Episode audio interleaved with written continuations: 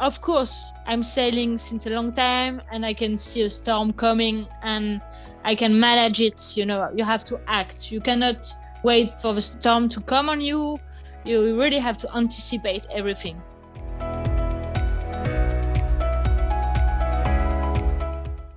Hello, everyone. Welcome to IWF Game Changers, a monthly conversation with some of the trailblazing members of the International Women's Forum.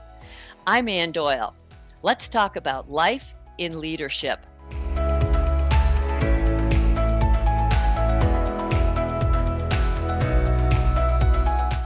Alexia Barrier is one of the top women sailors in the world. A member of IWF France, Alexia recently completed the renowned Vendée Globe, a solo, non-stop, around the world yacht race that requires a lone sailor to spend 111 days or so at sea, roughly three months, covering over 24,000 nautical miles, rounding the Cape of Good Hope, Cape Leeuwin, and Cape Horn. And in the 30 year history of the Vendée Globe, which is considered the ultimate test in ocean racing, only 10 women have completed this fantastic and challenging nautical adventure. Welcome, Alexia. No doubt you live very close to the sea. Where are you joining us from? Hi, I'm so happy to be with you today. I'm uh, living in the south of France in uh, Biot, is a village close by Nice. Maybe you know this place, Nice and uh, Antibes. So I'm really close to the sea uh, 10 minutes by bike so it's perfect. Are you are you racing these days or training or uh, or relaxing and recovering I'm training every day as a sportswoman. I have to uh, keep uh, in shape uh, and be ready for the next challenges. So it's an everyday training, and uh, for sure, it's summertime, it's holiday time, family time also. So I take time for myself.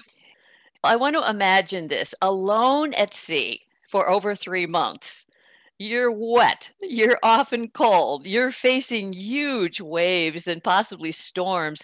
What calls you to tackle such a lonely and dangerous challenge? For me, it's uh, where I can find my balance in life. When I'm racing offshore, is where I feel good and I can be myself. It's easier for me to do that than being in the street. For example, in Paris, for me, it's really scary. being in the street in Paris is scary and out on the ocean by yourself facing gigantic waves, you're at peace? yes. wow. Okay. Well, that explains a lot as to why you can do something like this. So, take us out on your boat. Tell us about your boat, the Penguin. I understand it wasn't the newest or fanciest or had the most technologically advanced capabilities of all the yachts that you were racing against. In this fleet of uh, 33 boats of the last Vendée Globe, I had the oldest one, the Penguin. And uh, like all the boats of Vendée Globe, it's a monohull, 60 feet length, and the mast is 29 meter high. I have a, a hundred sorry of meter square of sails. It's a really really powerful boat. Uh, so to manage it on your own, you have to to train a lot and uh, to have the ability of uh, doing some maneuvers on your own. And it's a really big challenge. I think when I see people doing that, I think that they are crazy, but I'm doing the same. I don't realize really uh, what I, I am doing and accomplish. So uh, it's really sport boat. There is nothing inside the boat. You know, there is no bed, no toilets, no shower, nothing. Uh, it's uh, the lightest we can make it possible. We do it. So yeah, it's like uh, being in a um, camping tent uh, for more than three months. but how do you sleep when you're out there for that long? So um, uh, I have an autopilot, uh, which is driving the boat. Uh, most of the time, the pilot is on, and um, so I can sleep because of these pilots, and I sleep in between eight and 40 minutes. I, I do little naps and four or um, six hours per 24 hours. But you have to know that we are working days and nights. For us, it's the same because you have to um, carry the sails, then uh, hoist it and uh, trim it, and then check the weather forecast. And there is a lot of things to do on the boat.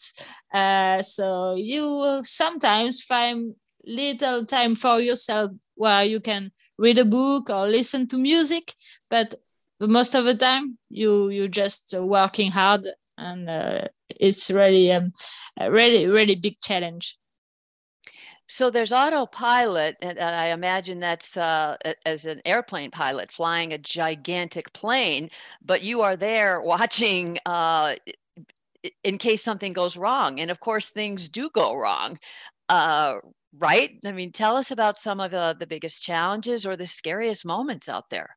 It's a very good comparison because it's like in a plane. You have computers, you have screens, you have numbers, and you have alarms so you have to check everything wind direction, wind force, and also the speed of a boat, the direction of a boat, and um, everything comes together. And so your mind is always concentrated and uh, focused, sorry, on uh, the numbers. Uh, you you never stop thinking and trying to think about the next strategy I think you can be really tired after this race just because of a brain work during all these days. What do you do when you know? I mean, you must get weather information, but I'm sure you can you can feel a storm coming. You can smell a storm coming or see it in the waves, right? I mean, what do you do as you know a storm is coming? So um, now with the satellites we can have good information and the weather forecasts are really good except when the covid arrived because you have less observation in real time. Because there was no more plane no more boats uh, traveling around the world you have less information.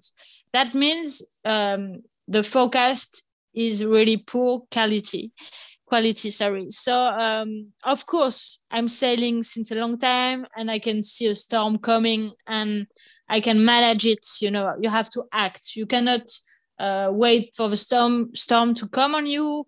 You really have to anticipate everything. I can read on my charts on the weather charts uh, one week before what will happen.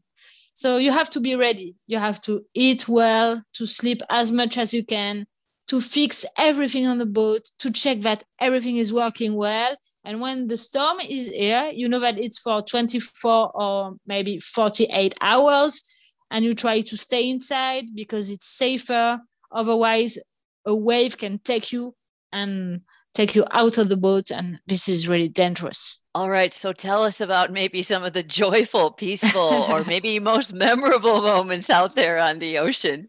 I'm super lucky, you know, because I have a chance to um, live with the nature in the ocean uh, with the wildlife for 111 days. I've seen no human people. I've seen the land only once. It was in the Cape Horn. So for me, that's really, a, really the best part of my job is to have to experience this. And when you see the wildlife without the human action, you can see that it's beautiful. They are free to live their life. And uh, I've seen incredible thing like the birth of a baby whale in front of my boat. Wow, I, tell us about that. I was sleeping. There was no wind. It was really calm, you know, glassy on the sea, no wind. So for racing, it's not very good when it's like that. Anyway, my boat was not moving at all. and I heard something on the hull of my boat. It was um, one of a um, whale coming and touching my boat just to tell me that something was happening. So I ran outside.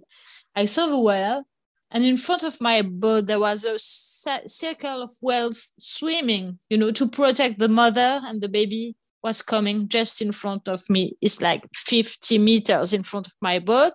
So i ran to take my camera no more batteries. Uh, i wanted to make a film no more batteries. So i think to myself okay this one is for me. It's my memory.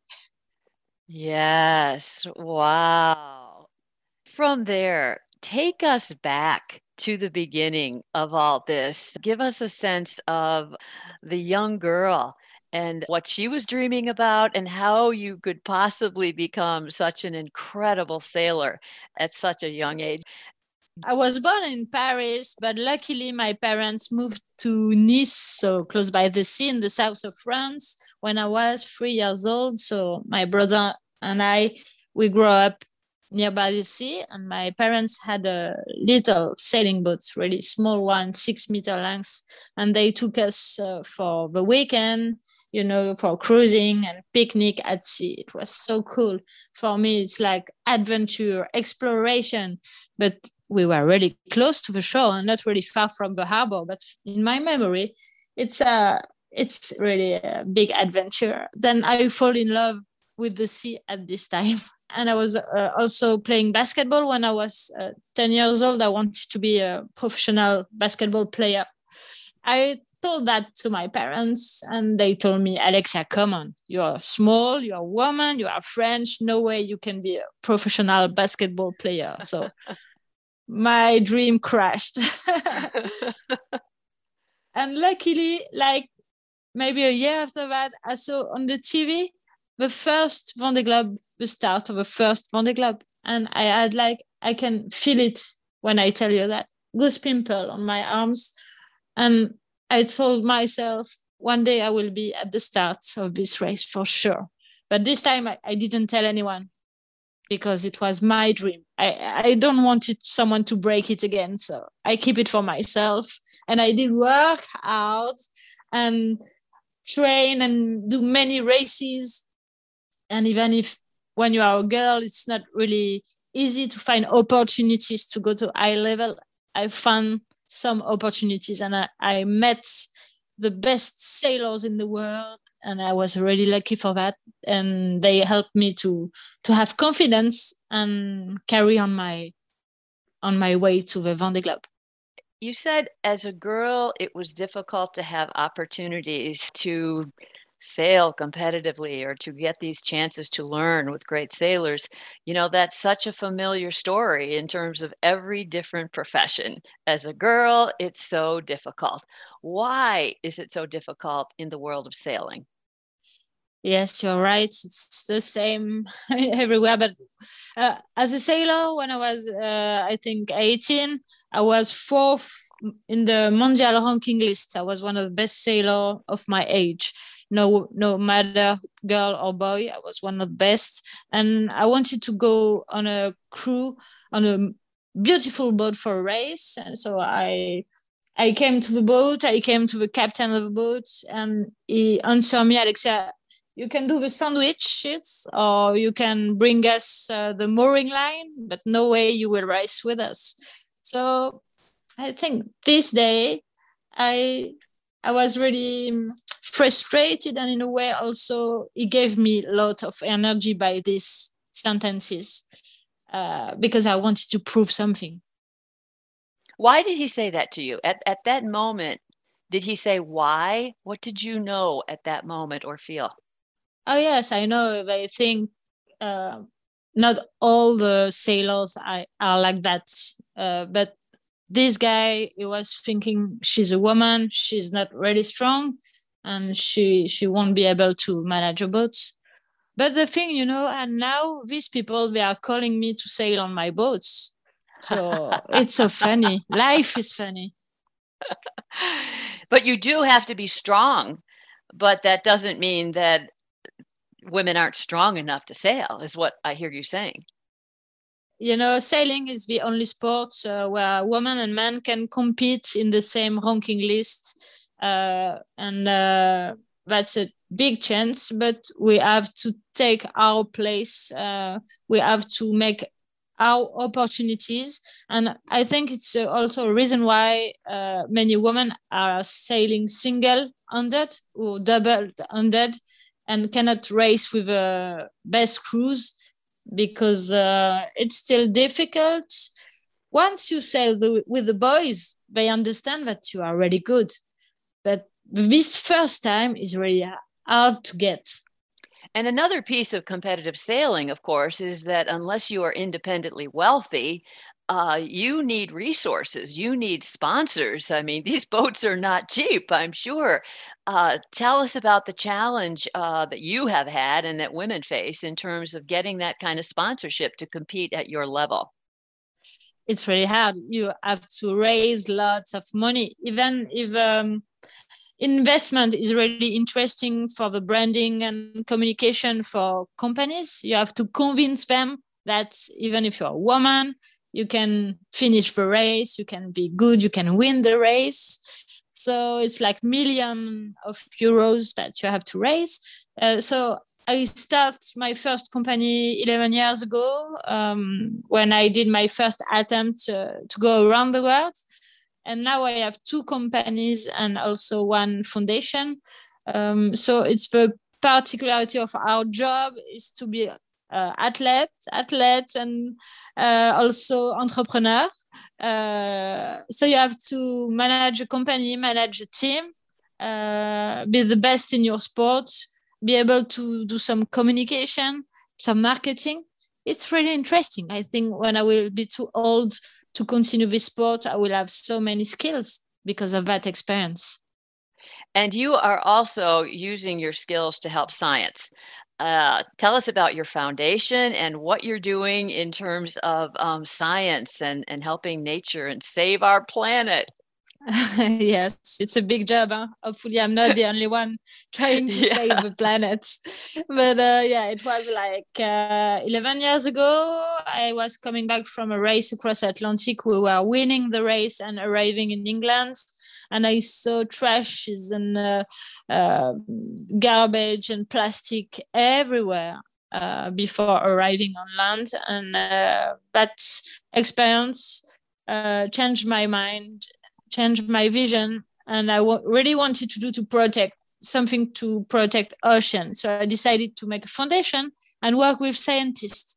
But as I am not a scientist, I think it took me like nine months to convince them that I, I was able to help them. So now I, I take data at sea, really important data. It's really rare data because there is no information in the big south, in the south of ocean Indian Ocean and Pacific Ocean because there is no one. So you have no in situ data. And uh, that data, it's about salinity and temperature, and also on the microplastic, microplastic, and mm. acidification. So that helps a lot the scientists. What's the issue about the plastic? I know that's something that you talk about a lot. The plastic is a, there is uh, the one you can see it's uh, it's uh, ugly but the worst is the one you cannot see. It's the microplastic. It's a less uh, five millimeter length uh, particle of plastic. And you have to know that this plastic is today everywhere. It's in every single drop of water in the sea in the ocean in the rivers also in the rain. And this is terrible. It's the biggest problem today in the ocean because uh, it's big big pollution for the wildlife but also for human being because we are eating plastic every day. What can those of us who are listening who are not scientists or sailors working with science uh, what can we do to help? For sure we are not all scientists or sailors but we all are heroes because when you buy something you can be a hero. You just think do you really need this thing? Where is it coming from? Is it made of plastic? And if you start thinking of what you are buying it's the first first thing to do today to help ocean. Ocean is our life is uh, giving us oxygen is giving us uh, food So if we kill ocean, we are killing ourselves. I know that you're talking to the next generation. Uh, what else do you want them to know when you go and talk to them? I try to give them some confidence because, you know, kids, they all have a dream, but they can forget it really easily when you don't give them love and confidence and tell them that in life, whatever is your color, gender, uh, social status, you can do what you want in life. Of course, you have to work a lot. It's a lot of work, but you can accomplish what you want in life. That's the message I want to tell them. That's a fantastic message, and uh, you are an inspiration to to girls and and to women. You inspire me to do more. Who inspires you? I mean, when you look back as a young girl, was there someone that inspired you, or or somebody today who keeps challenging you to to stretch even further? I love many people. I'm looking at some of the sports women. I can tell, per example, the last one who inspired me was uh, Sky Brown. She's 13 years old. She's English, and she won a medal, a skateboard medal at the last Olympic Games. Yes. And you know, the kids, they won a medal, but the first thing they want to do is to hug the other competitors and have a celebration all together. It doesn't matter mm. if you win or if you lose. And for me, it's the best message because when we will be able to collaborate and to be happy together, life will change for everyone. That brings me to the pictures that I saw of you finishing uh, this incredible ocean race. I know that you are training now that your next goal is to compete again in 2024 is the next one. Uh, what do you imagine feeling? Is it those goosebumps again in terms of seeing yourself finish? Yes, the finish was amazing. It was a really a big moment because uh, I was um, accomplishing something the dream of my life. And uh, i was not the first in the race and now i want to go again to try to be the first in the race. So that's why i'm working hard again trying to raise the money i need to be the first because it's about money also. We need to have the best boat to to to be competitive and training training training every day and also sharing my stories because i love that Fantastic. We wish you tremendous success. We'll certainly uh, check back in with you as you get close to competing and maybe when you're out there on the ocean in 2024. So thank you so much for joining us. Thank you, Anne. Alexia Barrier, one of the fantastic and top ocean sailors in the world, joining us from France's Mediterranean coast.